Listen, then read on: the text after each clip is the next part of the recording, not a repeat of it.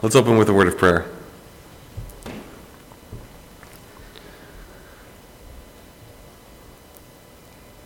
Heavenly Father, even as we have just confessed and the words that we have sung, my hope is in the Lord. Father, may that be not just empty words that we sing, but may that truly display the, our heart's desire. May that truly display where our hope is. Even as we went on to sing in that song, to recognize that His grace has planned it all, tis mine but to believe and to recognize His work of love in Christ receive. Father, we think back to the cross. We think back to the days when we turn from our sin and we turn to Christ for salvation. We rejoice in our great Savior. And just as we confessed on that day, my hope is in the Lord for salvation, so even in the chaos of today, we confess once again that our hope is still in the Lord. Give us the grace that we need, mercy for a new day. Sustain us, O Lord. We pray all this in the name of Jesus Christ. Amen. If you could think of a word to describe 2020, or a word really to describe even just the last few days, it would probably be chaos. It's a, it's a chaotic time. If you watch the news and, and you're watching the election, you're trying to figure out what's, what's going to happen, it's just, it's chaos. And God, in His wisdom and His perfect timing, has us this evening in Psalm 46. Join me as I read Psalm 46. God is our refuge and strength, a very present help in trouble. Therefore, we will not fear. Even though the earth be removed, and though the mountains be carried into the midst of the sea, though its waters roar and be troubled, though the mountains shake with its swelling. Selah. There's a river whose stream shall make glad the city of God the holy place of the tabernacle of the Most High. God is in the midst of her. She shall not be moved. God shall help her just at the break of dawn. The nations raged and the kingdoms were moved. He uttered his voice and the earth melted. The Lord of hosts is with us. The God of Jacob is our refuge. Selah. Come behold the works of the Lord who has made desolations in the earth. He makes wars cease to the end of the earth. He breaks the bow and cuts the spear in two. He burns the chariot in the fire. Be still and know that I am God. I will be exalted among the nations. I will be exalted in the earth. The Lord of hosts is with us. The God of Jacob is our refuge. Selah. We come to Psalm 46, it seems like it's describing a day very much like our day just a day of chaos. A day where, where things are going on all around and you have no idea where to run or what to do or what to think. And yet, as you work your way through this psalm, even in the midst of so much chaos, so much violence, see a God who loves his people, a God who is powerful, and a God who is with his people. Psalm 46 doesn't start down in the dumps and then end with, therefore I will trust in God. It actually starts with the declaration of who God is. It starts in a very encouraging place. God is our refuge and our strength. He's our refuge and our strength. He is our defense and our offense. He is who we run to, and He is who we stand in strength with. Not just is He our refuge, not just is He our strength, but He's a very present help in trouble. He is with us. Help in trouble is no good if it's not present. If God was our refuge and our strength, but we couldn't find him, it doesn't matter how strong he is if we can't get to him. if we can't find him. He's not just a refuge, he's not just a strength. He is very present, even in trouble. God is there. Verse 2 Therefore, because of who God is, because He's our refuge, because He's our strength, because He's present, therefore, we will not fear. We will not fear. That, that's the application, that's the action step that we take. Because God is this, this is what we will do. God is our refuge, God is our strength, God is present, therefore we won't fear.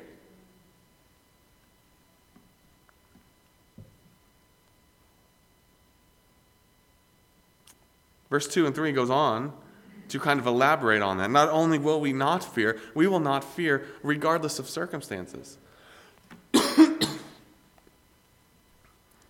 it's easy to not fear when things are going well. It's easy to not fear when your bank account is doing well, when the stock market is doing well, when your family is doing well when there's no big medical things coming up on the horizon. It's easy to not fear then.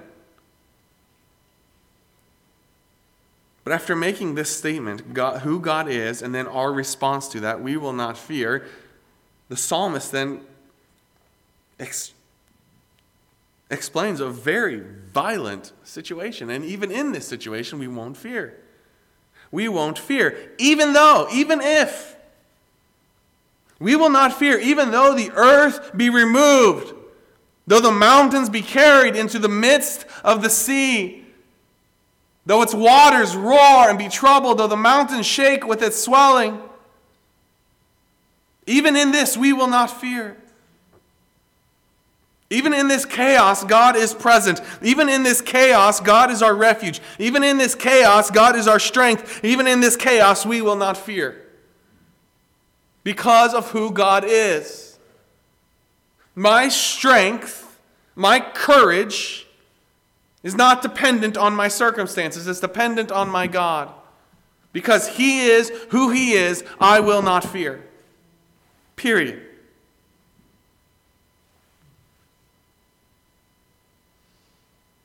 Verse 4 goes on.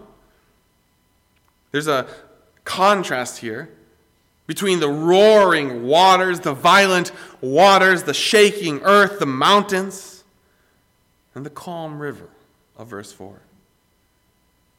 There is a river whose streams shall make glad the city of God, that is Jerusalem, who will sustain it, who will deliver to it what it needs so that it can prosper the holy place of the tabernacle of the Most High. This is where the tabernacle is. This is where God is. In fact, it goes on in verse 5 to say, God is in the midst of her. She shall not be moved. God shall help her just at the break of time. The last moment, at the right moment, God shall help her. God is with her. God is her refuge. God is her strength. God cares for and sustains his people. God is with his people. In fact, you'll notice as you work your way through this, the emphasis on the fact that God is present with us. It starts in verse 1, he's a very present help in trouble. Here, verse 5, God is in the midst of this place that is flourishing. Therefore, he's able to help her. Verse 7, the Lord of hosts is with us. Then repeat in verse 11, the Lord of hosts is with us. It's not just who he is, it's where he is. He is with us.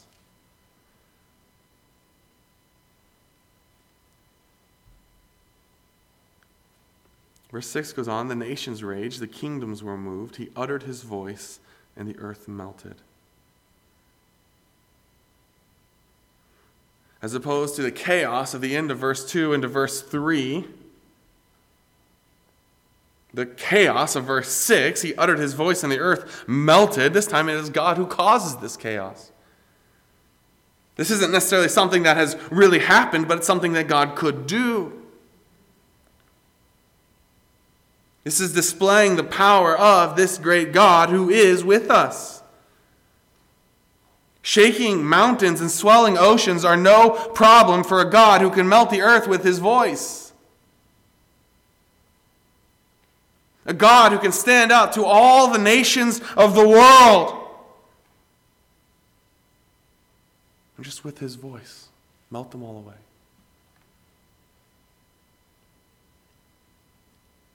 A big earthquake is no match for that God.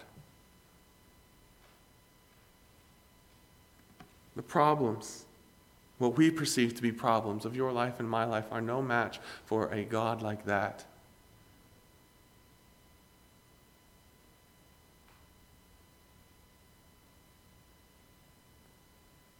Verse 7 The Lord of hosts is with us. You, if you've been in Altoona for a while, you probably recognize that name of God, the Lord of hosts. We went through Malachi last year. And Malachi is, is really the book in the Old Testament where we see that name more than anywhere else in the Old Testament. The Lord of hosts, the God of angel armies, the God of power. Verse 6, he has this power because of who he is. He, it's just his voice that melts the earth. But verse 7, look at who follows him. He's the God of angel armies. He's a God of power, and He is with us. In fact, not just is He with us now, He has been with us. He's the God of Jacob. That points to His unchanging nature, that points to His faithfulness. He's the God of our Father generations back, and He's the God with us still today. And He is still our refuge. Therefore, verse 8 Come and behold, come and see, come and look at what this great God has done. Verse 9 points to what God has done for his people, Israel. He's made desolation in the earth. He's brought peace to them. He makes wars to cease to the end of the earth. He bring, breaks the bow and cuts the spear in two. He burns the chariot in fire.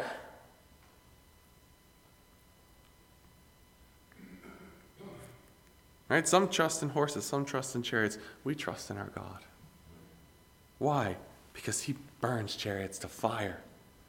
Because he breaks bows, because he cuts spears, because he makes wars to cease, because they cannot stand before him.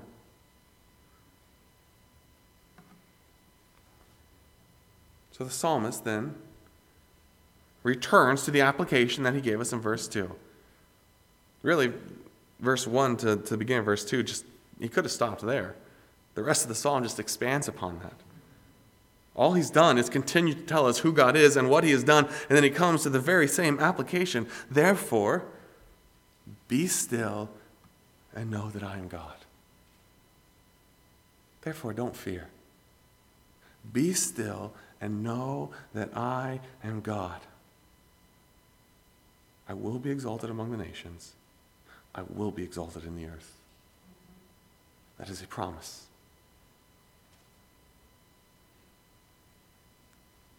The psalmist then returns to the same thing he said in verse 7. This idea that the Lord of hosts is with us. This God is on our side, He is with us. Actually, He's not on our side, we're on His side. But He is with us. The God of Jacob is our refuge. Selah.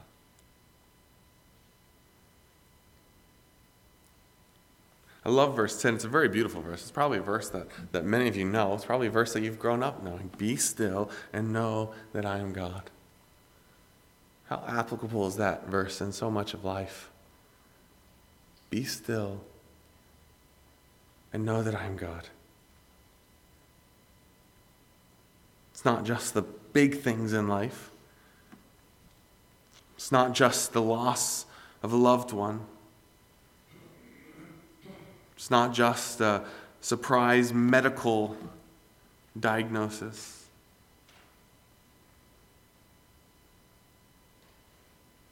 Even in things like an election. Even in the simple chaos of a day, when you have four little kids running around and screaming and you want to pull your hair out, be still and know that I am God. I need to hear that because those four kids sometimes drive me crazy. But even in that, be still and know that I am God. I have given them to you. I know what I am doing. I will be exalted among the nations. I will be lifted up. I will be exalted in the earth. So cease from worry.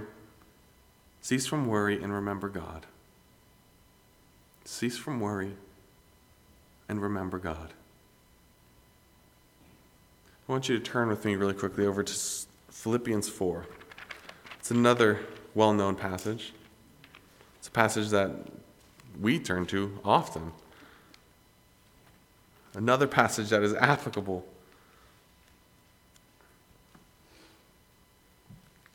All of life, starting in verse 4 Rejoice in the Lord always. Again, I will say rejoice.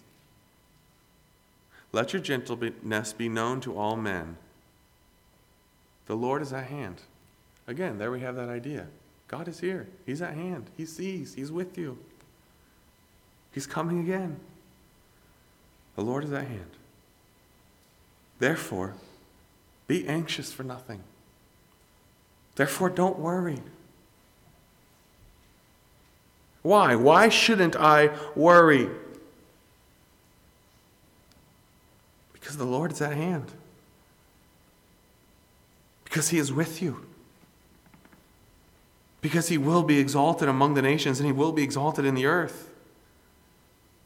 So be anxious for nothing and everything with prayer and supplication, with thanksgiving. Let your requests be made known to God.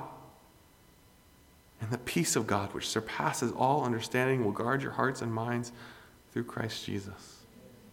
Be anxious for nothing, but in everything, by prayer and supplication, with thanksgiving. Notice that word with thanksgiving. How often have you taken something that causes you to worry before God and been thankful for that thing?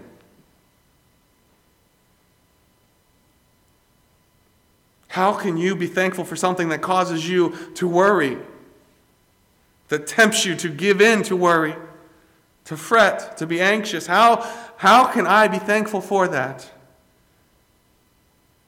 I can be thankful for that when I respond rightly to it because that thing is then leading me to turn my focus to God. And I can be thankful for that. And so, with thanksgiving, you can then let that request be made known to God. God, I am worried. I'm scared. I have no idea what's going to happen.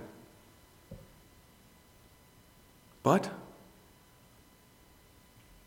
even though I don't know what's going to happen, even though I don't know what's going on, I will be thankful for this because I know that you are good and I know that you have brought this into my life. I know that you are with me. I know that you will be my refuge, refuge, that you will be my strength. Help me to be still and to know that you are God. Help me to be thankful for this situation. Help me to grow through this because I know that you are with me, because I know that you hear me, because I know that you will give me the peace of God which surpasses all understanding.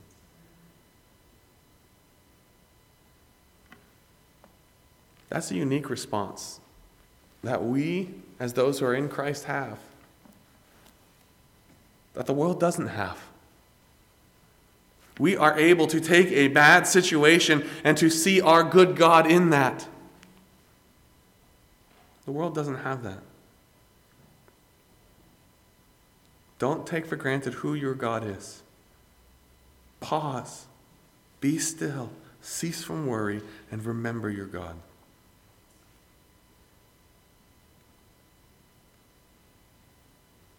We're in, as I mentioned, a very chaotic time, a very chaotic week. We're in the middle of an election and no one has any idea how it's going to turn out.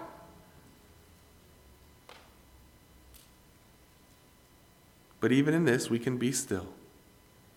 Even in this, we can recognize who God is. Be still and know that I am God. Therefore, therefore, we will not fear.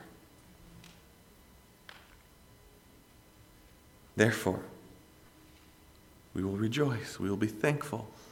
We will recognize that our God is with us, that our God is great, and that He will be exalted among the nations. He will be exalted in the earth.